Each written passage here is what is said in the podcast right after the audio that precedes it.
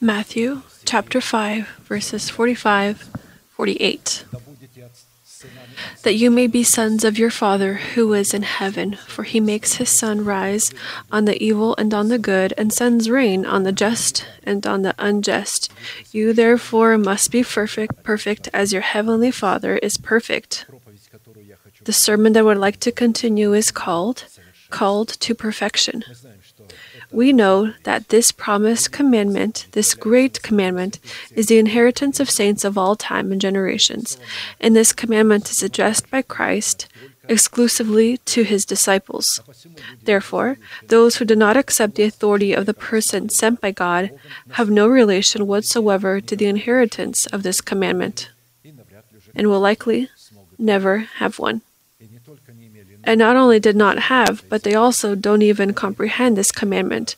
For them, it is beyond their understanding to be perfect as their Heavenly Father is perfect, if this is even possible or not, in our case, in our decaying bodies, with our mortal soul, with our habits, with our unique mind that constantly distorts the Word of God for the benefit of itself. And of course, for these people, it is impossible, and that's why they have no relation to this commandment whatsoever.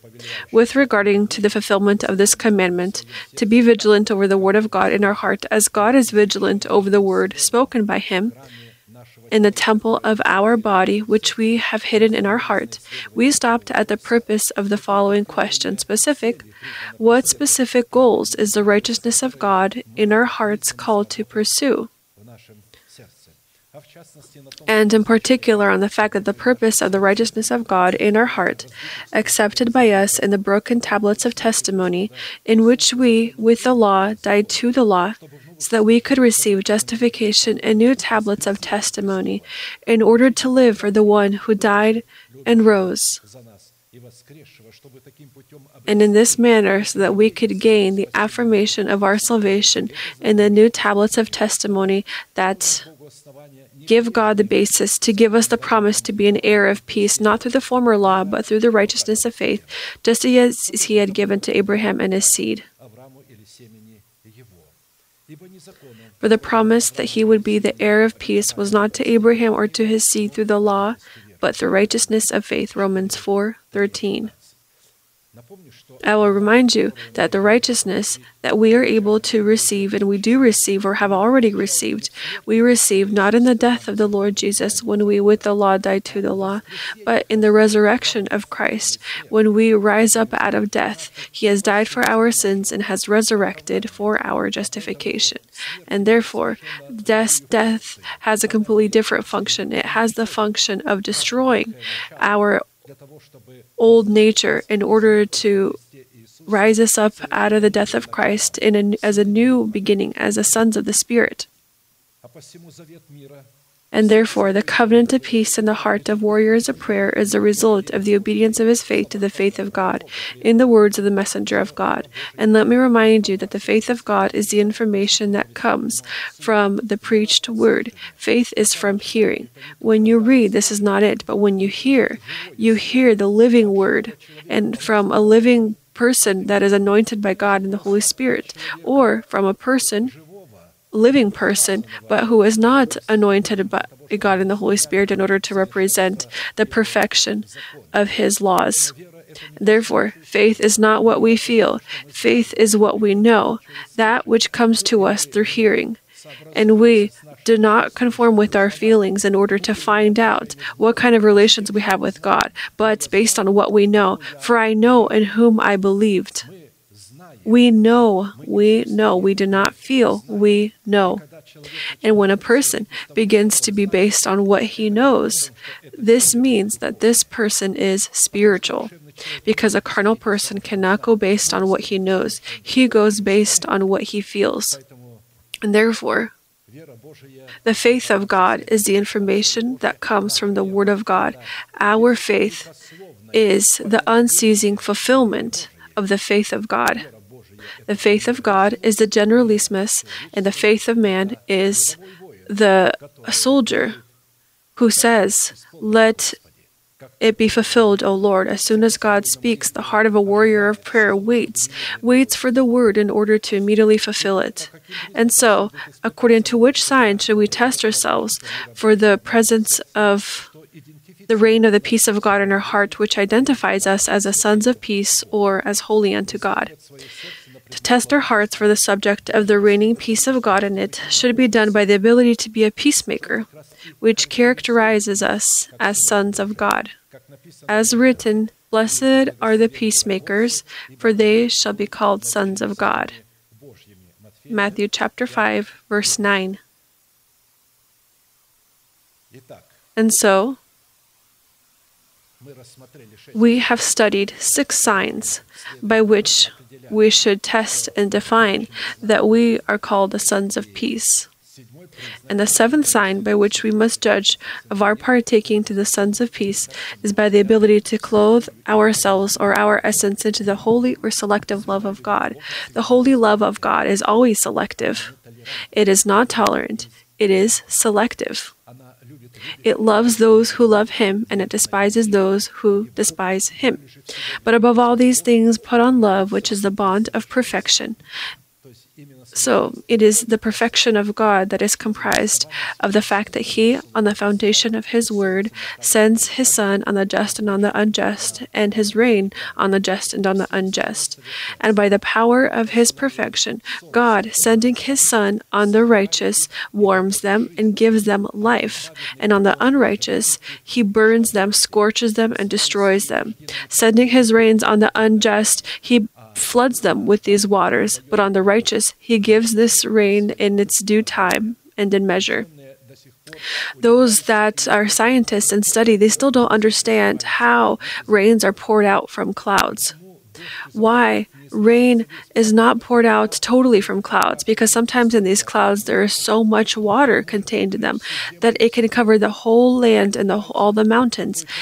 It is poured out in some kind of measure. Why doesn't it totally pour out? This is the work of God. How can how clouds can hold this mass amount of water? And this scientists cannot yet explain. And so, Scripture says, "And let the peace of God rule in your hearts, to which you also were called in one body, and be thankful." So practically, the peace of God can rule only under the condition that we are clothed in the selective love of God. And therefore in Scripture, God's selective love is presented by the Holy Spirit in Scripture in the light of seven unearthly dignities and properties through the preached word of the apostles and prophets, which according to its essence are the unchanging characteristics of God. This is the nature of God Himself. These are the characteristics of Him, which God desires for us to also grow with within ourselves. We have all of this for it. We have been born from the seed of the word of truth. We hear, we hear the word of the preached word, accepting which we are able to make and build ourselves in the likeness of God so that we can be perfect as our Heavenly Father is perfect. God is the source of all good. Therefore, this characteristic of God's is called virtue. And then from this virtue, this unique virtue that has knowledge, wisdom, and therefore out of the virtue of God comes knowledge. Out of the virtue of, of a person, knowledge cannot come. He throws to a beggar, not understanding that this is a professional, who earns in a day more than he does in a month. And he thinks that he's doing a good work. He does not discern, he does not understand these things. And therefore, here it is written that out of the virtue of God flows knowledge. God will never bless those who despise Him. He will never do this, as much as they have a need. But God is going to f- uh, flood them with His waters and scorch them with His Son. Out of knowledge flows self-control, the characteristic of God. When God withholds, when He withholds, He withholds in the boundaries of His Word, waiting and giving a person the opportunity to repent. And then patience. God, with patience, waits for us to grow into the full measure of the stature of Christ. Godliness, brotherly love, and love. Second Peter chapter one, verses two through eight. This is called the ladder of Peter, but in fact, this is one fruit. This is the character of God. Of course, it has many other properties and characteristics, but Scripture pres presented us with these seven virtues and characteristics, and in a certain format, out of the seven available characteristics of virtue, which in their totality determine in our heart the goodness of God, we have already examined five components, and we have stopped to study the sixth characteristic. This is our calling to show in brotherly love, the love of God, agape, or to show in brotherly love, again, God's love, agape, that has poured out in our hearts through the Holy Spirit. The presence of this sublime and noble component in the testimony of our faith transfers us from the state of eternal death to the state of eternal life. When a person has repented, when he has just repented, just accepted Christ, he is not brought out of death to life. He is simply given a deposit to go from death to life, that he can go from death to life if he places this deposit into circulation. And he, in fact, does not yet have eternal life in his care or in his in his control. He only has the deposit of this life, or the seed that he must grow into fruit in order for eternal life to become his belonging. And therefore, Scripture says that we know, not we feel, but we know that we have passed from death to life. Why? Because we love the brethren. He who does not love his brother abides in death. Whoever hates his brother is a murderer, and you know that no murderer has eternal life abiding in him. First John chapter three, verses fourteen through fifteen. What is hatred towards our brother? How is it expressed? How can I define it within myself so that I can uproot it? This is envy, envy towards my brother.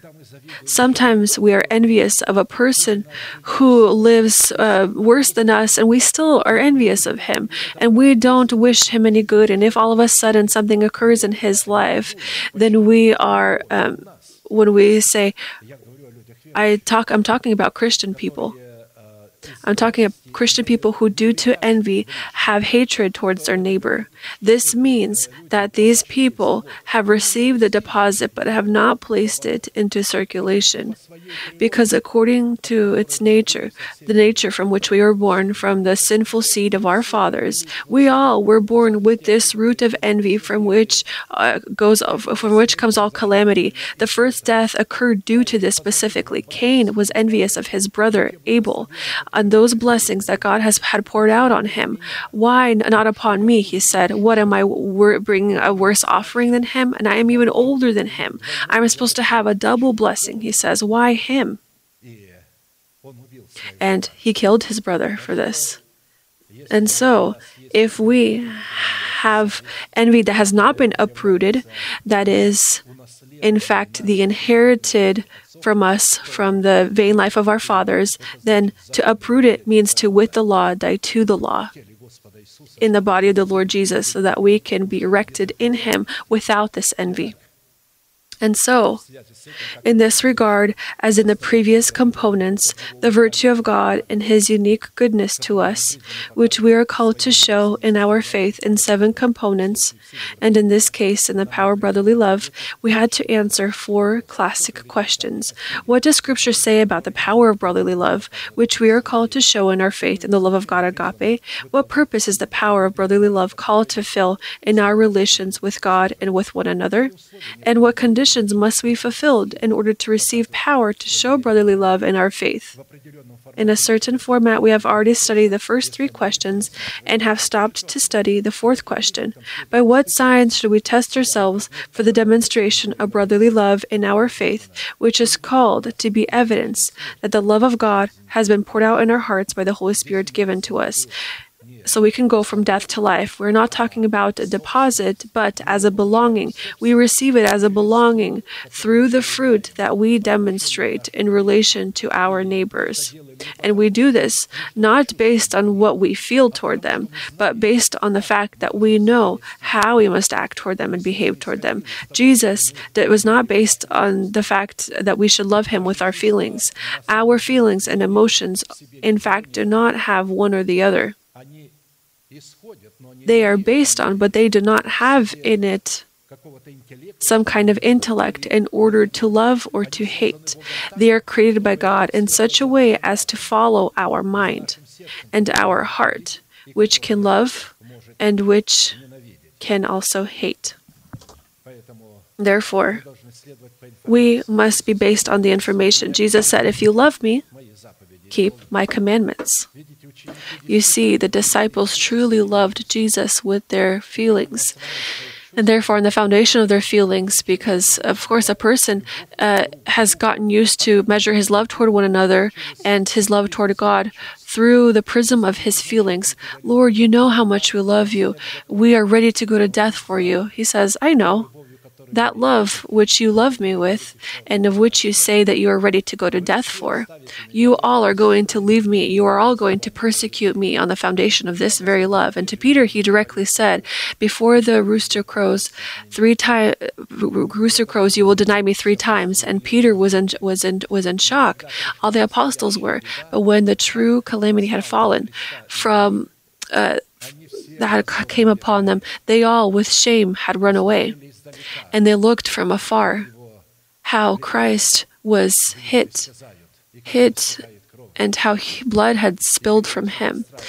And they sat near the campfire, near the fire, along with those who had rejected and betrayed him. And then all of a sudden, one of the servants had had seen Peter and said, "Well, weren't you the one that was with him? I, I think you're one of his disciples." And Peter then answers and says, "I don't know this person. I don't know this man. I don't know what you are saying." And again, "How do you not know?" Others are telling him, "No, your your words are, you're speaking as if this person was speaking." He says, "Again, I don't know this man." And one more time he was said, and he a third time said, "I don't know this man." And at this time, the rooster crowed. And Jesus turned his head.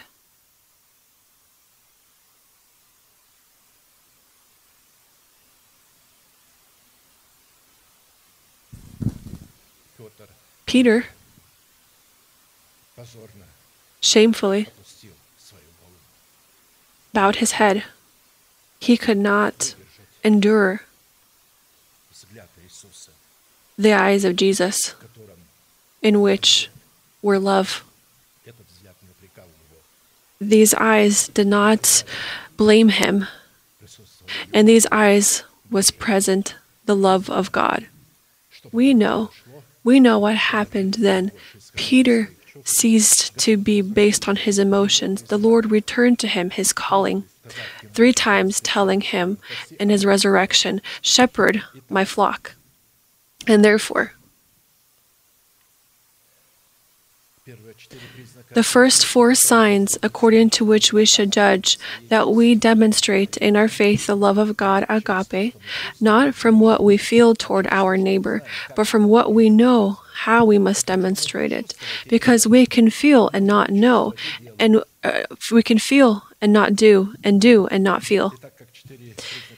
And given that the first four signs were already the subject of our study, we will turn to the fifth one. But again, I will remind you of the definitions of the first four signs. The first sign according to which we should judge ourselves for the demonstrating of the power of brotherly love in our faith should be our ability to judge the cause of the poor and needy in court on the basis of the law of righteousness.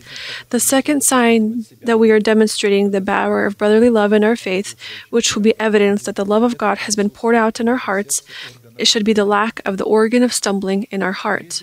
The third sign according to which we should judge ourselves for the subject of brotherly love is according to the presence of trust, or the collaboration of our mind, renewed by the spirit of our mind, with the superior wisdom of God. The fourth sign, according to which we should test ourselves, is the presence of trust in the Lord for the inheritance of our body.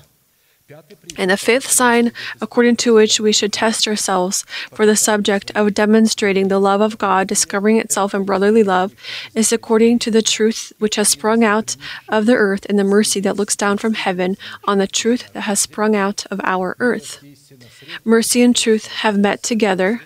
Met together, meaning they have met with one another. Mercy and truth have met together. Righteousness and peace have kissed. So, truth will come out of the ground, and righteousness will come from heaven.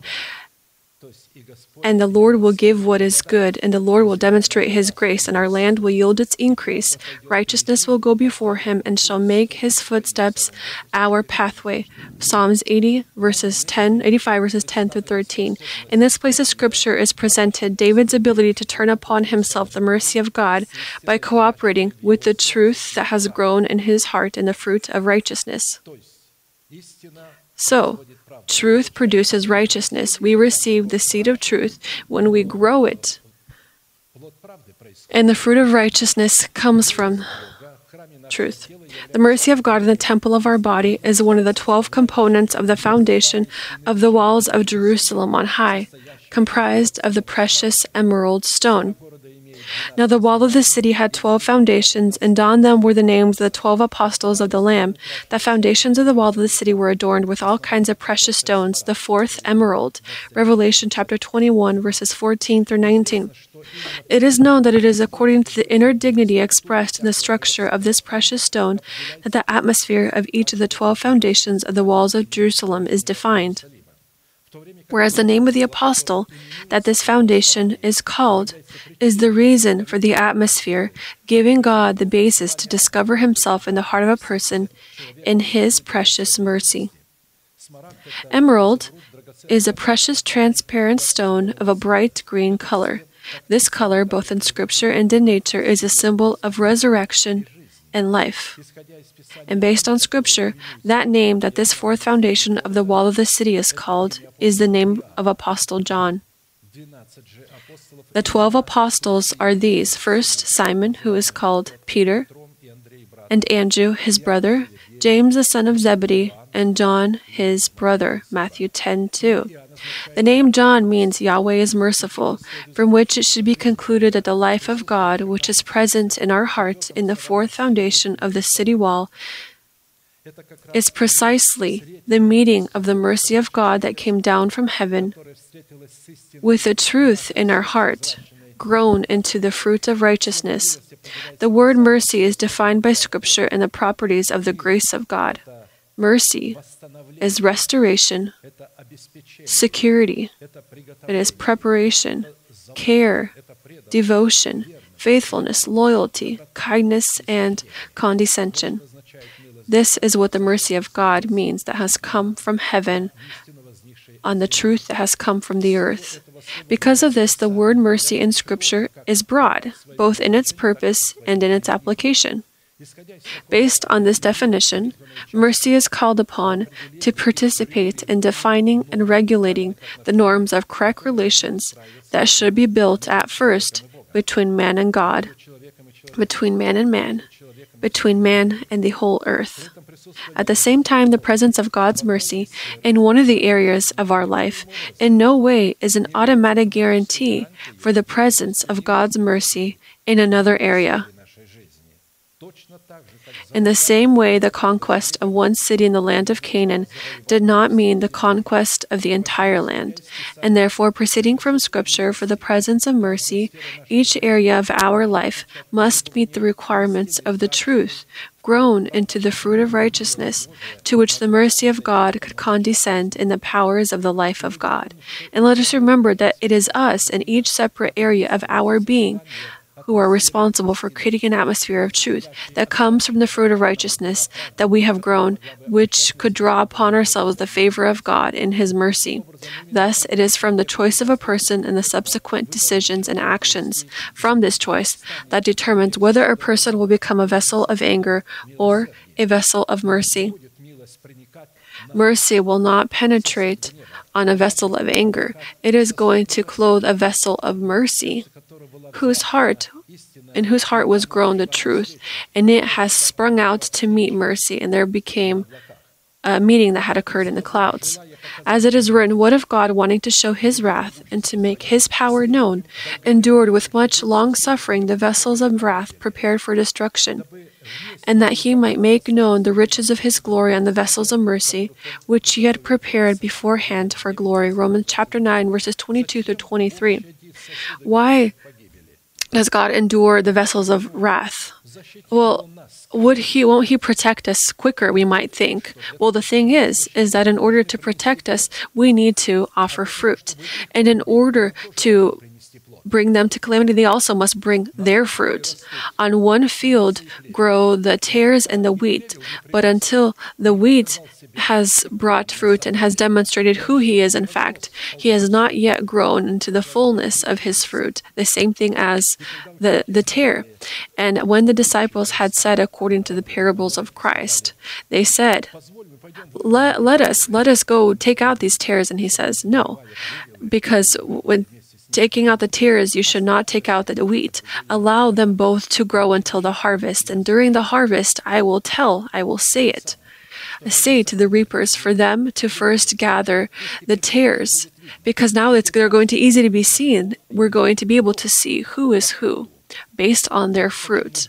That is why God, with great long suffering, Uh, endures the vessels of wrath, and they do not receive the retribution yet. That's why they are able to rejoice and say, the mercy of the Lord has not changed, and it is renewed for us every morning, because we are alive and nothing has happened with us.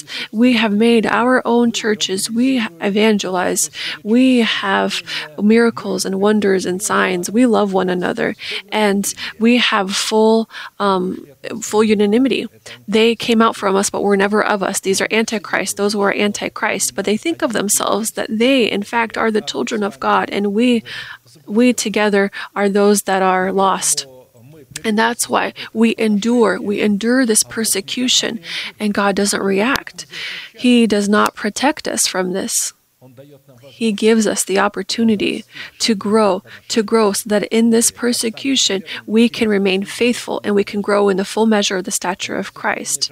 Upon the coming of the harvest, when both come to their uh, to their end and the harvest comes, then God says, I will show the difference between those who love me and between those who say, I love you, but turn my words behind their back.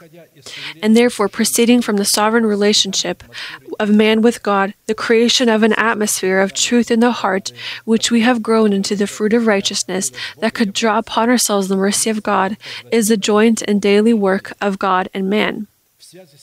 In connection with such a cooperation between man and God, it becomes vitally important for us to determine in each area of our being both the role of God and the role of man. And for this purpose, we are going to need to remember and to study the following questions, the answers to which could show us how successfully we will work with the truth grown in our heart into the fruit of righteousness with the mercy of God, by which we could test ourselves on the subject of testimony in our faith of the power of brotherly love, which transfers us from death to life. This is the definitions of the essence of mercy in the moral image of God, the purpose that God pursues in His mercy, a price that draws upon itself the mercy of God, and results that determine the mercy of God in our lives. And so the first question, what properties does Scripture impart to the dignity of the mercy of God that descend from heaven to the truth that we have grown called to participate in brotherly love? It is known that in spring, when nature awakens from sleep, forests and meadows are clothed in all sorts of shades of green. During the global flood, which marked death as a condemnation for sin, Noah discovered the mercy of God, which came from heaven, to the truth cultivated in his heart by the fresh olive leaf brought by the dove, which signified the image of the Holy Spirit. The image of the Holy Spirit that had shown in relation to Noah mercy. The mercy of God came to Noah. This leaf was a testimony to the mercy of God that came from heaven to the truth that arose from the earth, in that the waters of death receded from the earth and life returned to the earth again. Then the dove came to him in the evening, and behold, a freshly plucked olive leaf was in her mouth, and Noah knew that the waters had receded from the earth. He knew that death had ceased. Death had ceased its action. It was satisfied and quenched. And God had returned life to the earth. And based on Scripture,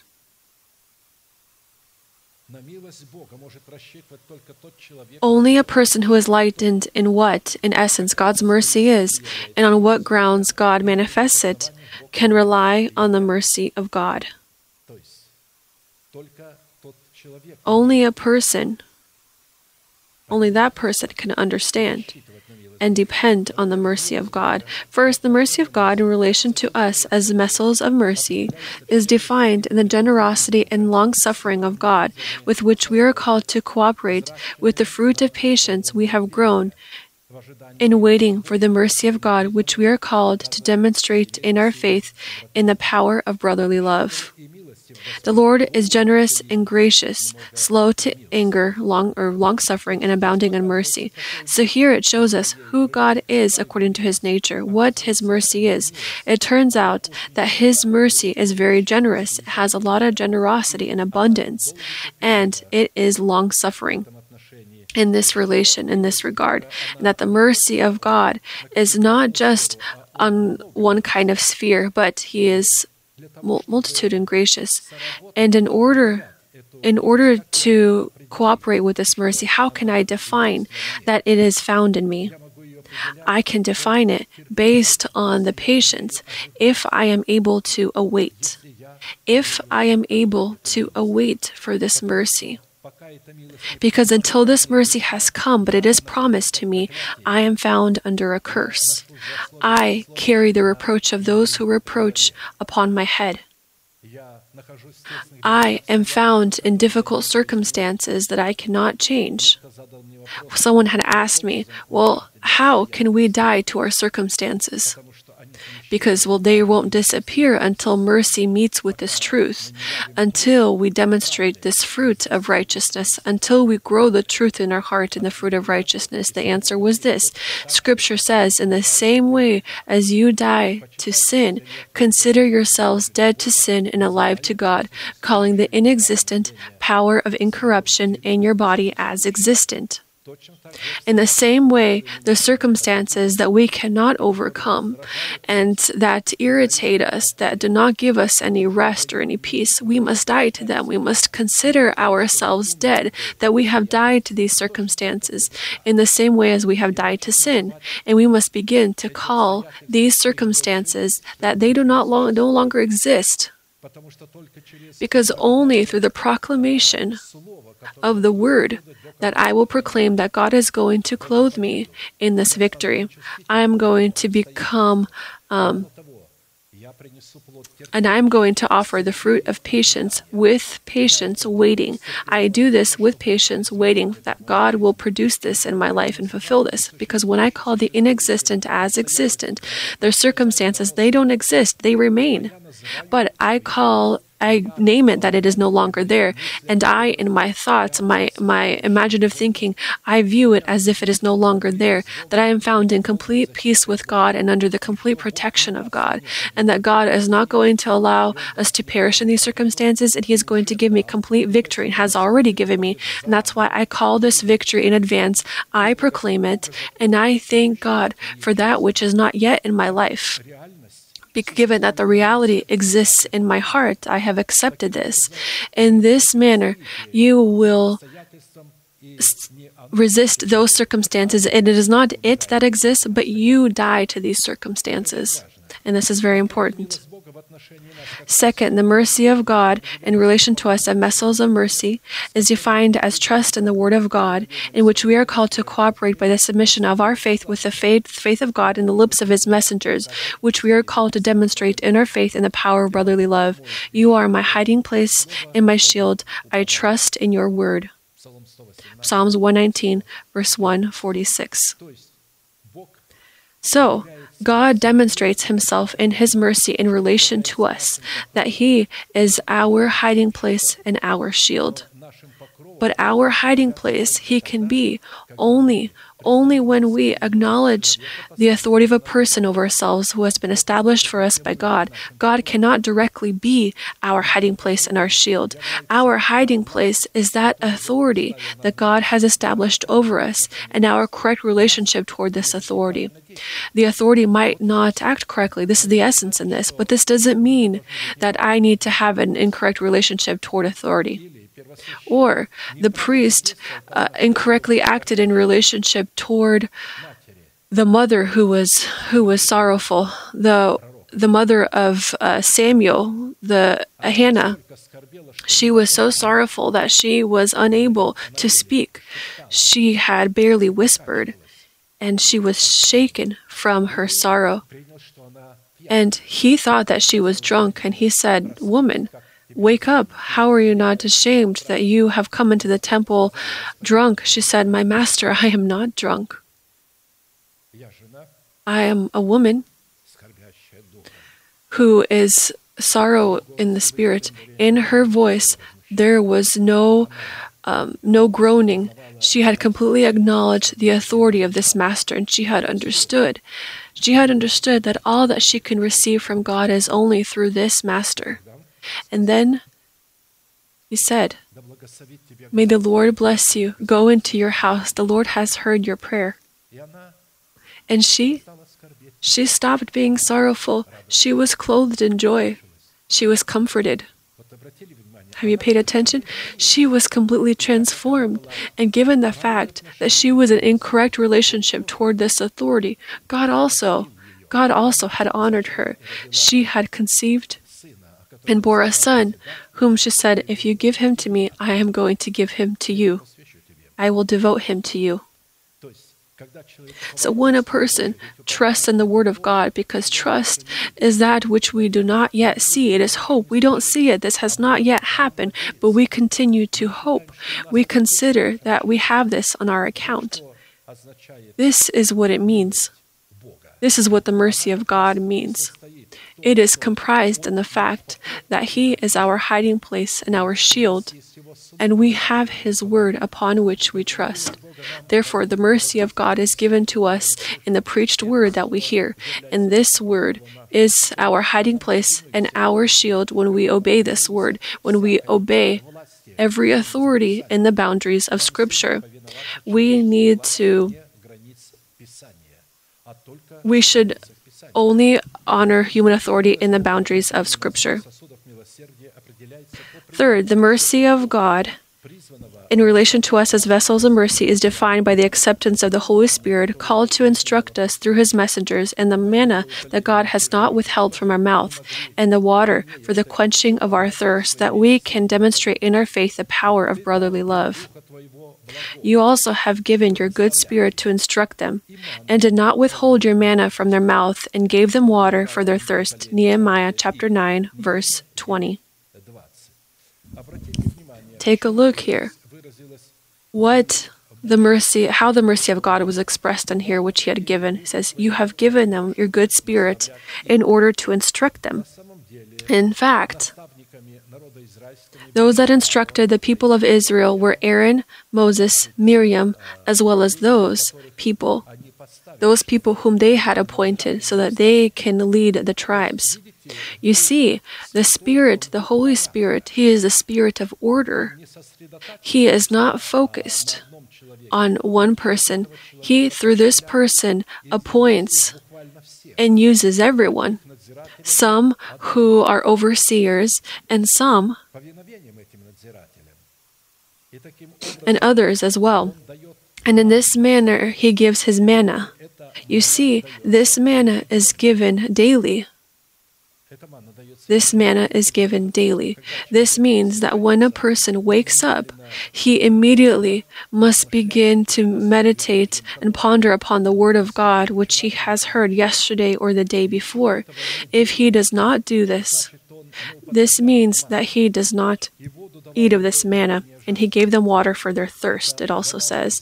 This is the water of life. It comes to truth. So when you begin to ponder, it's good when you and I ponder upon it continually. I ponder upon it day and night. Whatever I may do, whatever I might be doing, whatever I might be speaking of, I have this continual inner dialogue in this process. I am continually pondering upon the great works of God, which God has done in me, in the universe, because all the works that God has done, they continue to be done in me and in you. Fourth, the mercy of God in relation to us as vessels of His mercy is defined in our life according to the presence of a person whom God has established before us, whose words we are called to submit to, to turn upon ourselves the mercy of God, which we are called to demonstrate in our faith and brotherly love. If there is a messenger for Him, a mediator, one among a thousand, to show man his uprightness, then He is gracious to him and says, so if a man has out of a thousand, he has one, there can be this one angel of a mediator, and if he, uh, then He is gracious to him and says, deliver him from going down to the pit, I have found a ransom. God will say to this angel, deliver him from going down to the pit, I have found a ransom. His flesh shall be young like a child's. He shall return to the days of his youth. He shall pray to God, and He will delight in him. He shall see His face with joy, for He restores to man his righteousness. Job chapter thirty-three, verses twenty-three through twenty-six. Pay attention here, that it turns out that if a person does not have this, and if he does have this, this angel mediator and this messenger, then when a person has sinned but not against this angel of a mediator, he has sinned with his own sin, and therefore he has found himself in calamity. But in his heart remained respect and honor towards this prophet of God, towards the apostle whom God has established over him. Apostle is one who is sent by God. And then when he has this relationship, then God will find mercy. He will find mercy for this person. Sometimes he will come to me and say, do you remember this person? I say, uh, very, very uh, poorly. He was a member of our church before. Well, right now he's drinking, he's smoking, and he is found in jail for some kind of crime. Well, if he hears some kind of gossip, this negative gossip in your address, he momentarily comes into anger and says, I will destroy you if you once again say something against this person of God. Pay attention. A person has gone to the world. He is in sin. But he does not allow for in his presence someone to have the audacity to speak negatively of the pastor, the member of whose church he used to be of before, and the members of church at this time. They allow, they allow themselves to judge the word of the pastor and to say what they agree with and what they don't agree with. And therefore, according to this place of Scripture, God is going to save this person. He will turn His mercy upon him because he, upon all his sins, has an angel, a messenger remaining, a meteor, one among a thousand. An angel in Greek simply means a servant, a servant of God. Therefore, God demonstrates His mercy for us to understand what God's mercy is expressed in, in the fact that we have this person. Now, how can we accept this mercy upon us? We need for the truth in our heart to grow, to grow into the food of righteousness. So we must correctly act toward this person and to not allow either in ourselves nor when we hear negativity about this person. For in our presence, no one to say this, and if someone does, he is no longer going to be my friend. He is going to be my enemy. As one of our members at one time had come to us, he had just become the member of the church, and in this time there was uh, the wicked person who had uh, started started this. And one says to him, "Please remain with us. You are going to, everything's going to be well, we're going to do good to you." And he says, I can't, I can't remain with you if you are going to drink from the same well that I am drinking. So he had figuratively shown, I can't, you are my enemies, you are spitting in that well from which I drink from. Therefore, if a person does not spit from the well which he drinks from, then the mercy of God is in fact going to be presented to him, and in whatever position he might be found in, however far he might go. But if he has this angel mediator, God is going to lead him out, and He's going to say to him, have mercy upon him. God is going to give him repentance. Repentance is a gift. We can't repent when we want to. I'm going to do this, I'm going to finish this work, and then I'll repent. No. Immediately, God will give him a fire in his heart. He will light it, and he is going to come and repent, and he will gain salvation. Fifth, the mercy of God in relation to us as vessels of mercy is defined in ours our correct relationship toward the vessels of mercy, which we are called to demonstrate in our faith in the power of brotherly love. The vessels of mercy are our neighbors, and we must act correctly toward them. For judgment is without mercy to the one who has shown no mercy. Mercy triumphs over judgment, James two thirteen. This does not mean that we must demonstrate mercy to everyone without measure. This is referring to the fact that we must demonstrate mercy only to the vessels of mercy, and in no way is mercy supposed to touch the vessels of wrath. You remember the case when Ahab had had mercy on one of the king of, uh, king of Assyria whom he had needed to subject to death. In this time, God sends one of the prophets, and this prophet comes to the other person and says, "Thus says the Lord God of Israel, hit me." He says, "Well, Master, Master, how can I hit a prophet of the Lord? I can't do this." "Because you had not listened to the word of God, the lion and the bear will come out and destroy you." And at this time he was killed. He comes to the other and he says, "Thus says the Lord God of Israel, hit me." This one was obedient to the word of God, and he had hit him in such a way that he he barely stood on his feet. And now, having been truly hit, you will say, "Well, why? Why does God allow for these things?" God wants to demonstrate and to show His principle, His principle to our intellect. This Ahab, he came and he said, and Ahab is riding on a chariot, he hid his face and he said, "My master, my king, help me, help me, judge the matter." The one had stopped the chariot and said, "What?"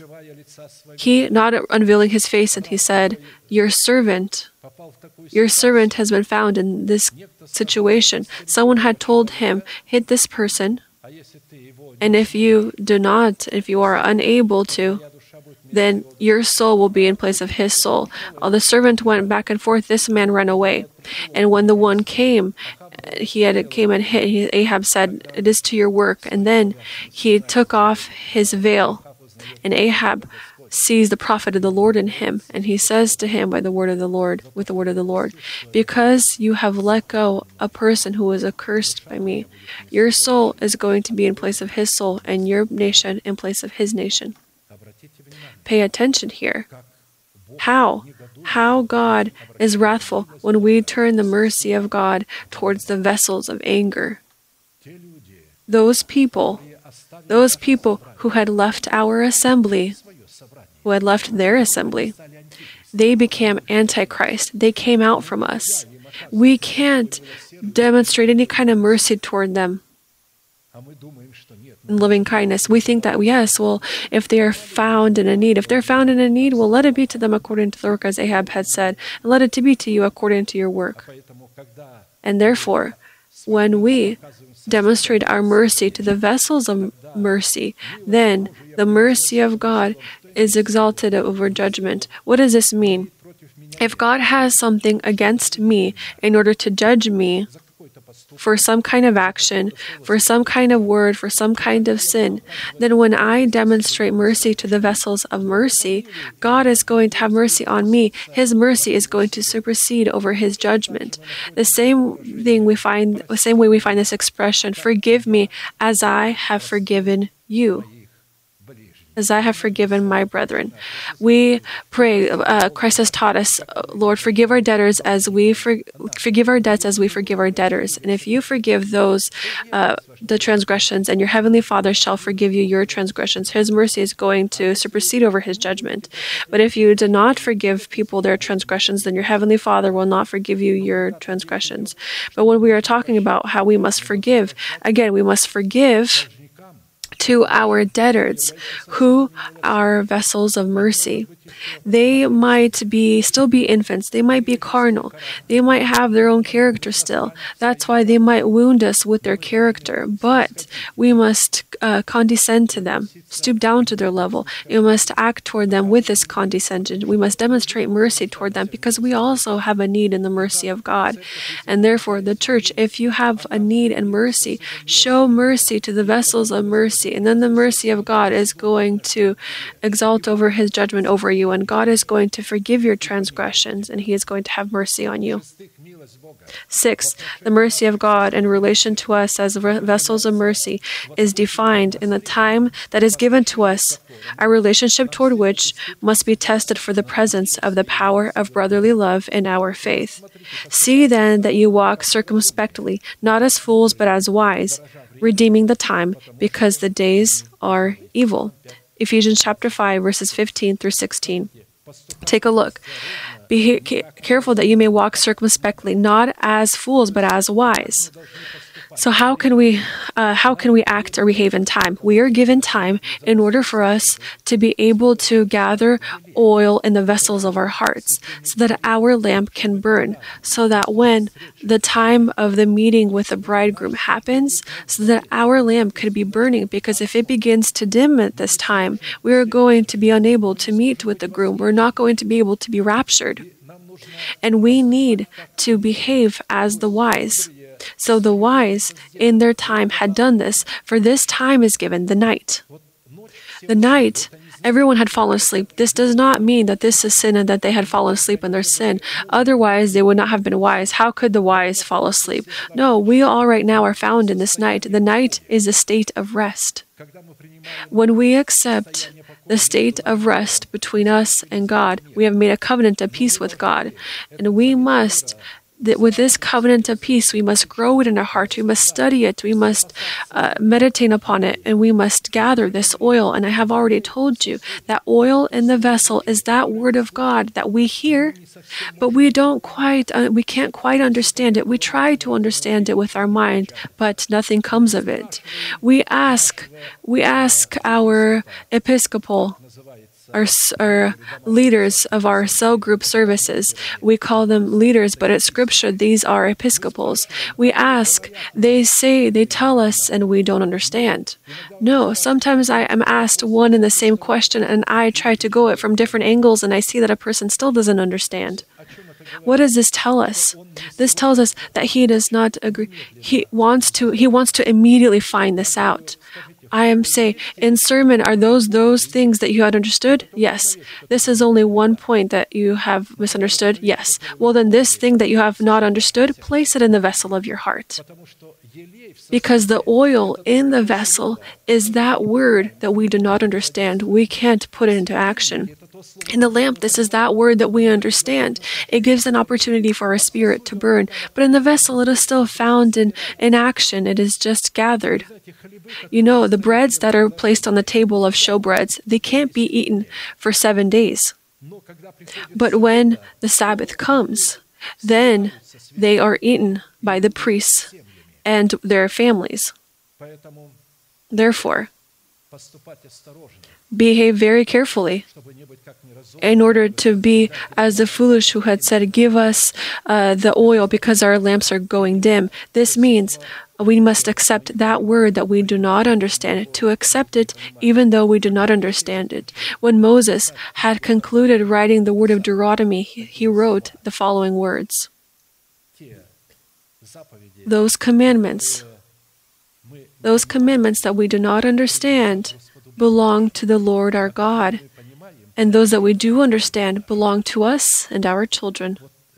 You see, this was given, uh, we've understood even back then. God gives us a commandment, but we don't understand them all. That commandment that we do not understand, this is hallowed unto God.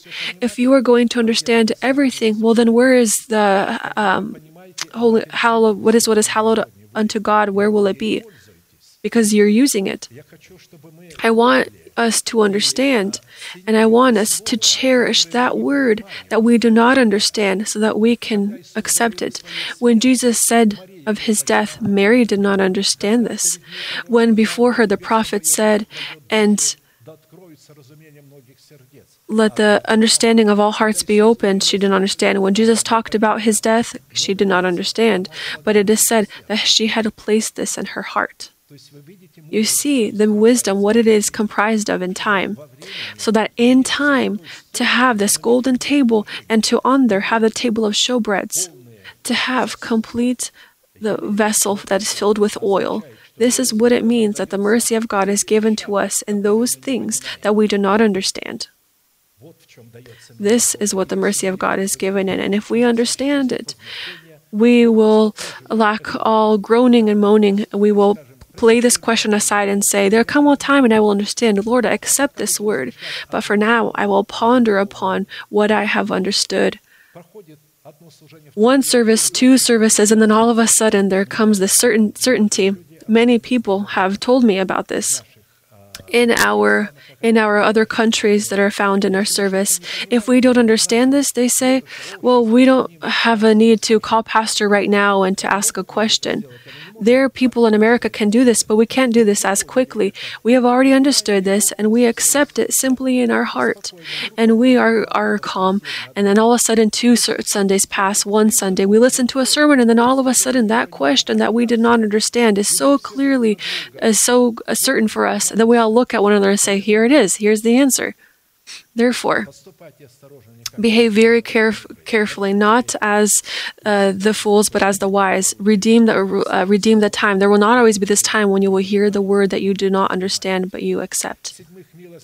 Seventh, the mercy of God in relation to us as vessels of mercy is defined in our heart in the fear of the Lord, the sign according to which we are called to test our relationship toward those who fear God, or to demonstrate the fear of the Lord in brotherly love. But the mercy of the Lord is from everlasting to everlasting on those who fear Him. To whom is the mercy of God is directly directed to? On those who fear the Lord. The fear of the Lord is in righteousness, in the righteousness that we have grown from the truth. Because the fear of the Lord is the beginning of the wisdom of God. The fear of the Lord is... is all of that which we have in our heart, the reigning teaching of Christ, all of the promises of God, the bind of all the promises of God that we have hidden in our heart. These are called the fear of the Lord.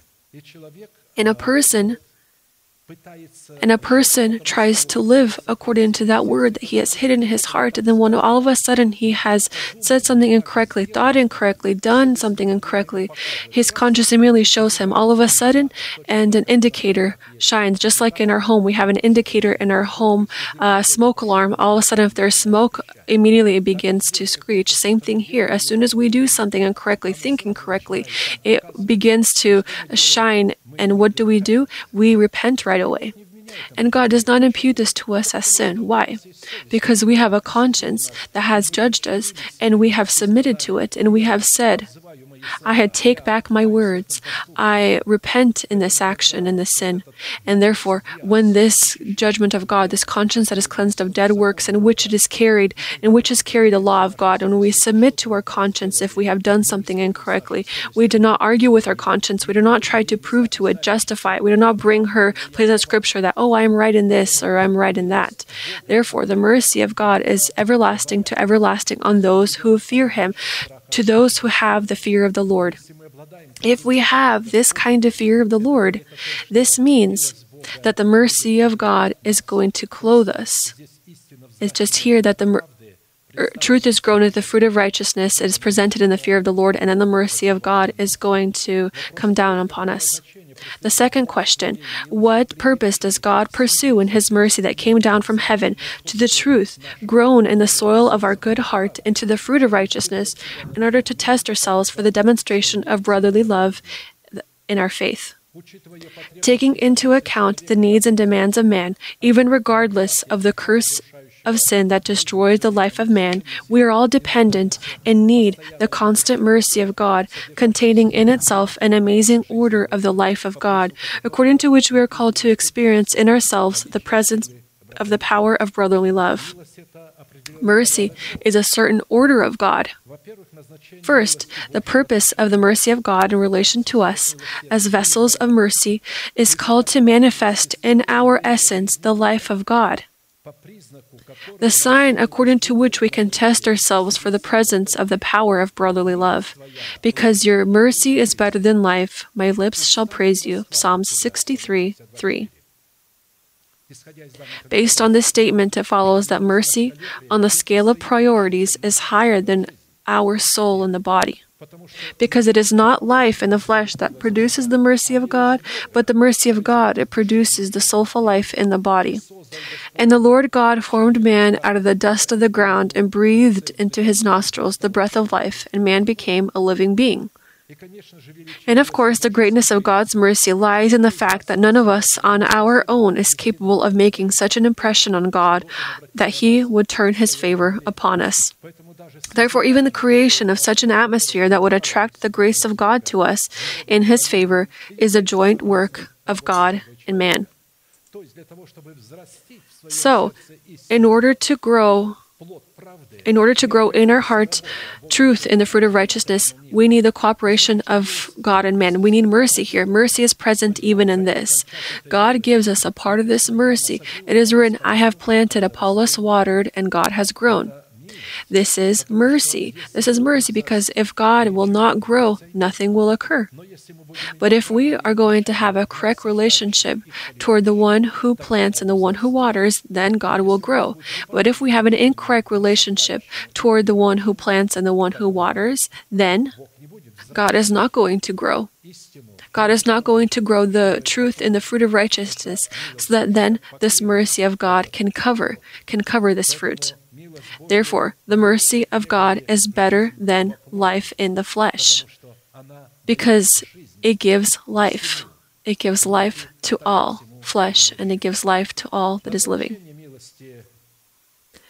The purpose of the mercy of God in relation to us as vessels of mercy is called to give us the right to call on the name of the Lord, the sign according to which we can test ourselves for the presence of the power of brotherly love. So, if we are capable to call upon the mercy of God, this is the mercy of God, not everyone can call on the name of the Lord. A person must gain mercy of God in order to call upon the mercy of God. And if he can call upon the name of the Lord, then this means that he has the right, the power to demonstrate the power of brotherly love in his faith. For you, Lord, are good and ready to forgive and abundant in mercy to all those who call upon you. Take a look here. So God's goodness, God's goodness and His mercy is only to those people who call upon God. Based on this statement, the purpose of God's mercy at the foundation of our salvation is intended to serve only one category of people who are endowed with this right to call on the name of the Lord or to worship the Father in spirit and in truth. Only to them is directed the mercy of God, the purpose of the mercy of God, in order to clothe people who call upon God. Not everyone, not all believers, not all believers are able to call upon God. To call upon God can be done only kings, priests, and prophets taken together. If he is just a king, but he is not a priest or a prophet, he cannot call upon God. He cannot enter into the presence of God, into the Holy of Holies. To call upon the name of God is to have the ability in our spirit to hear the voice of the Holy Spirit revealing the truth in our heart in order to immediately fulfill the command heard in our heart. If a person does not fulfill or obey the Lord's commands, such as to not utter a lie, not commit adultery, not steal, not kill, not envy, not to take revenge and conquer evil with good, such a person has no means and no legal right to erect a foundation from emerald in his depths. In order to call on the mercy of God from the position of emerald, from the position of the mercy of God. Therefore, despite the fact that God is merciful, such a person, being a vessel of anger, will be punished by God both in his personal life and in the life of his offspring.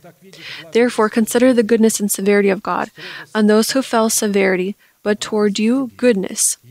If you continue in his goodness, otherwise you also will be cut off. Romans chapter eleven, verse twenty-two. So, you see here that you are going to be cut off if you do not call on the name of the Lord. So, to call God is the right, I repeat, of kings, priests, and prophets. because to call on God, we must know how to call. We must first build ourselves into an altar. This means we must know the goals of God in relation to ourselves. We must understand the perfect will, what it is comprised of. If I don't know the will of God in relation to myself, I don't know my calling, how I can call upon God, what kind of sacrifice I'm able to bring God, then I'm going to ask God not for that which God wants, but that which I want. When I force the Holy Spirit to be my servant and God to be my servant, not I a servant, but He a servant, well, He's not going to become a servant because I will do this, Lord, do this or do that. No. If I do not know the will of God, the will of God is our sanctification. But sanctification is the means. It is the means. Why do we need sanctification? In order for us to achieve a certain goal. And this goal is comprised of the adoption of our body and the redemption of Christ. So we must prepare ourselves to the promise, to the promise that lays at the door of our hopes, that this promise can be revealed to us. We first must accept it. For this it is necessary to be sanctified. And when we have accepted it, we need continual sanctification, continual sanctification, so that this promise can grow, it can become clear, so that God can look clearly, read on the tablets of our heart and fulfill this for us. Because despite the fact that He has tarried, this promise will and will unchangeably be fulfilled. And that's why I must continually think upon this, ponder about this. And this is what it means to call on the name of the Lord. To speak to God that which He wants, to pray with His words, to take the prayer words from those words that God has already spoken at one time. Third, the purpose of the mercy of God in relation to us as vessels of mercy is called to give us the right to partake to the sworn covenant which God made with our fathers, the sign according to which we can test ourselves for the power of brotherly love in our faith. For the Lord your God is a merciful God. He will not forsake you nor destroy you, nor forget the covenant of your fathers, which He swore to them. Deuteronomy chapter four, verse thirty-one. So, God is not going to forget the covenant which He has affirmed not with us, but with our fathers. When God speaks of the covenant that He confirmed with an oath with our fathers, He does not mean their offspring in the flesh. The descendants of Abraham, Isaac, and Jacob are spiritual kinship that meets the requirements of their faith. A person who does not have his spiritual origin from Abraham, Isaac, and Jacob can never rely on the grace of God, which extends within the limits of His covenant. According to the unchanging Word of God, Abraham became the father of circumcision to those who not only are of the circumcision, but also who walk in the steps of the faith which our father Abraham had while still uncircumcised. For the promise that he would be the heir of peace was not to Abraham or to his seed through the law, but through the righteousness of faith. That's why. How? How is God going to fulfill the covenant of the fathers for me, if I have a partaking to these fathers, the spiritual partaking that is going to be based on my faith, if my faith will coincide with the faith of Abraham, Isaac, and Jacob, because the faith of Isaac coincided with the faith of his father Abraham, the faith of Jacob coincided with the faith of his father Isaac and Abraham. And in his prayers, he continually turned to this faith. He continually turned to this faith. He said, If it were not the fear of Isaac, if so, if it were not the God of Isaac, my father, you would have let me go without anything, he says to a man. And he constantly looked at the covenant with his fathers, then God gave him his covenant.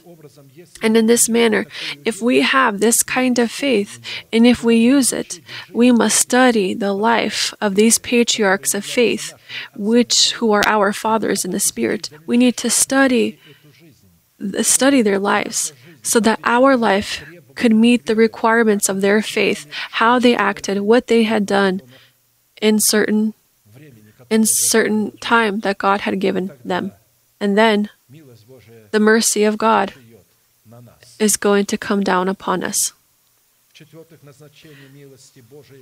Fourth, the purpose of the mercy of God in relation to us as vessels of mercy is called to turn God's attention on our trouble and know our soul in adversities, the sign according to which we can test for the presence of the power of brotherly love.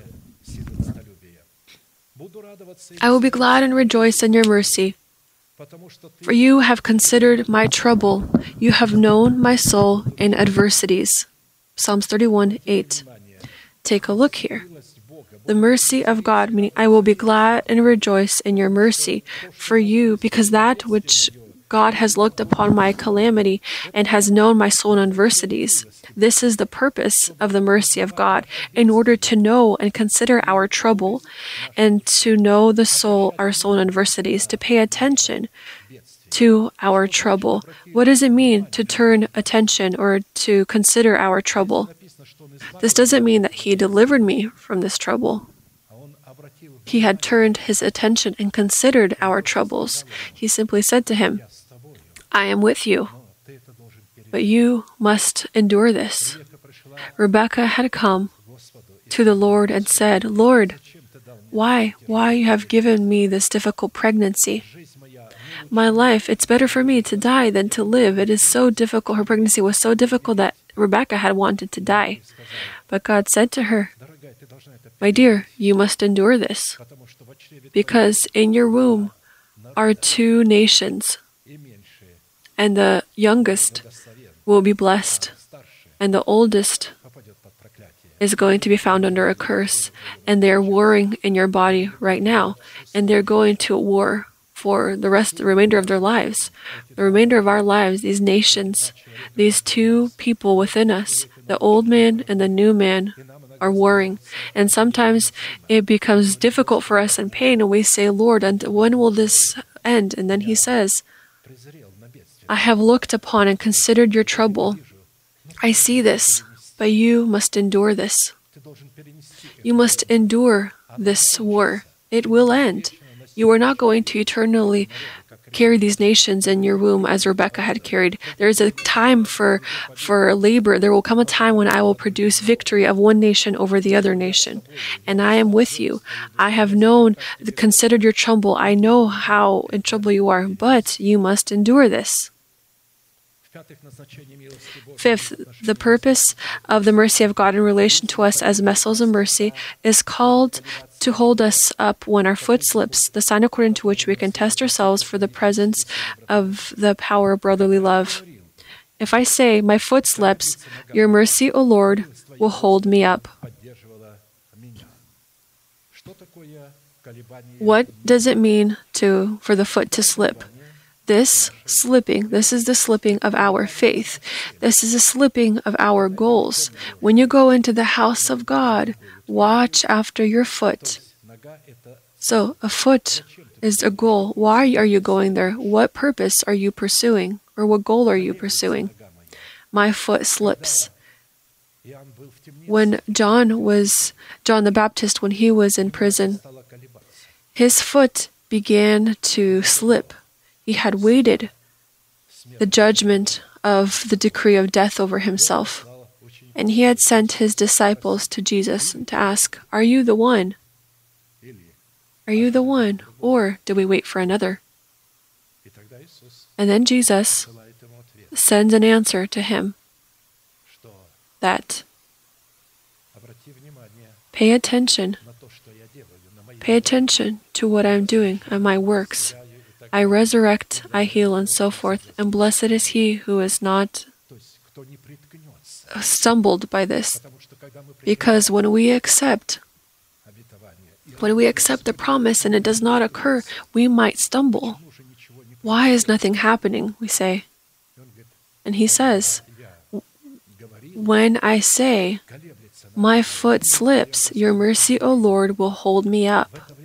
At this time, the slipping, when it will seem to us as if that which we have accepted does not belong to us, we're not going to be able to carry this infant and be able to, to give birth to him.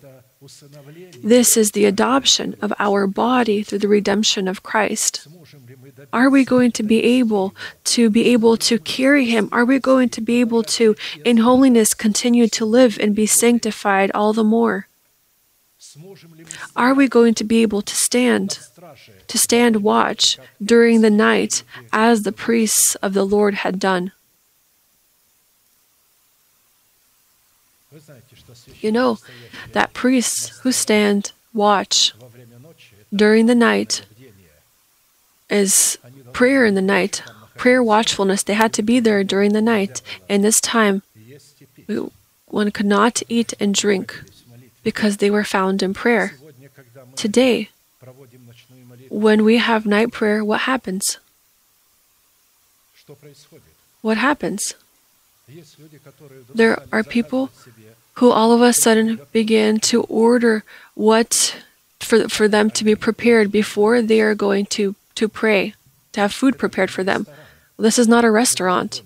This is a house of prayer. Eat in your homes and don't bring any kind of food here. Don't bring any burritos. Don't bring any Taco Bell. You don't need any kind of scents and aromas to be spread. Here is the Spirit of the Lord here. Here is spiritual food. Don't mix one with the other. Can you just endure? Because our special forces, they had never done this before, but there are people who have begun to do this. And now, instead of preparing themselves for prayer, they want food to be prepared for them specifically, and they will go into the kitchen. Can you imagine if we all, all those who are praying, go and gather into the kitchen, and people are, and someone's going to prepare something there?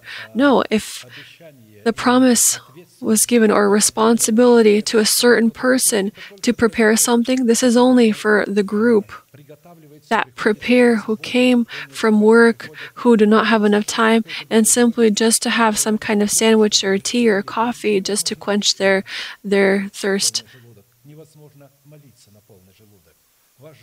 It's impossible to pray with a full stomach, and you are then no longer prepared for prayer.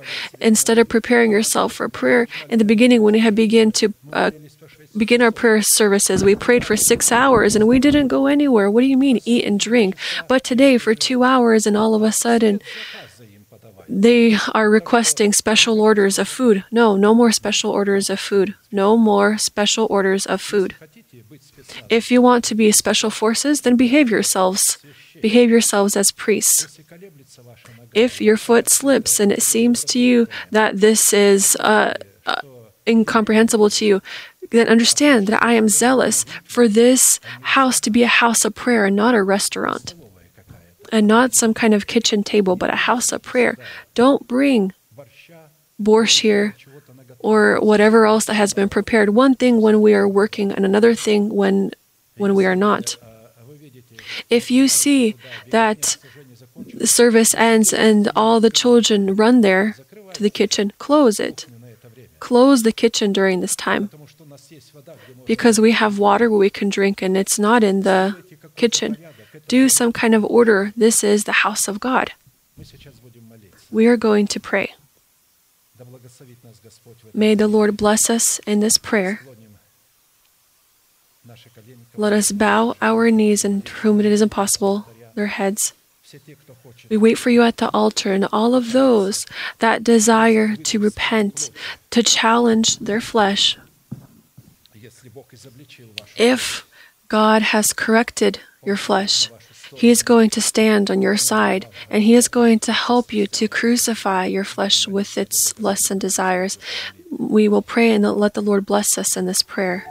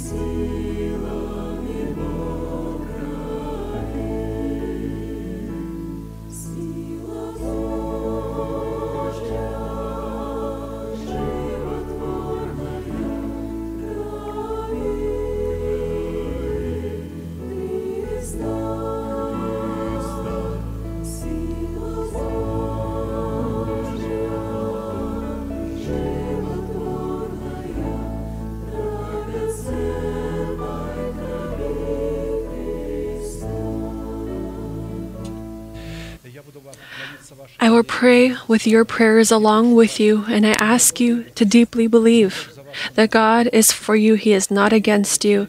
His correction is the light, the light that uncovers the desires of the flesh in order for you to be able to crucify them and destroy them.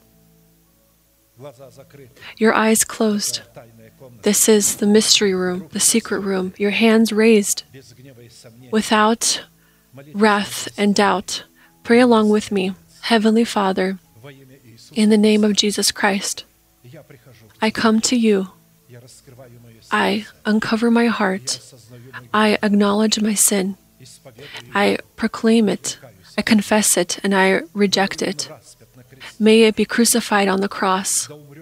May it die along with me in your death, so that I could be erected in the in your resurrection, so that your mercy could come down to me. I love your word. I love your church. I love your nation. May your mercy come upon me. May it heal my heart. May the chains of sin be destroyed. May the chains of my illnesses be destroyed. May my spirit rejoice in your re- resurrection. I accept in my heart your forgiveness, your righteousness, your freedom, your mercy, your justification.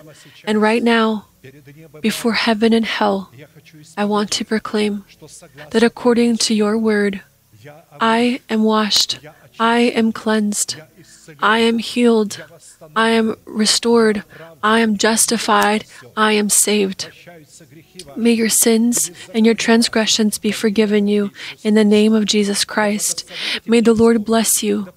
May He come down upon you with His hands and have peace on you and give you peace. May upon you fall thousands and tens of thousands around you and not draw near you. May upon you fall the blessings of the ancient hills and everlasting mountains. May all of this come upon you and upon your descendants, and may they be fulfilled upon you. And let the people say, Amen.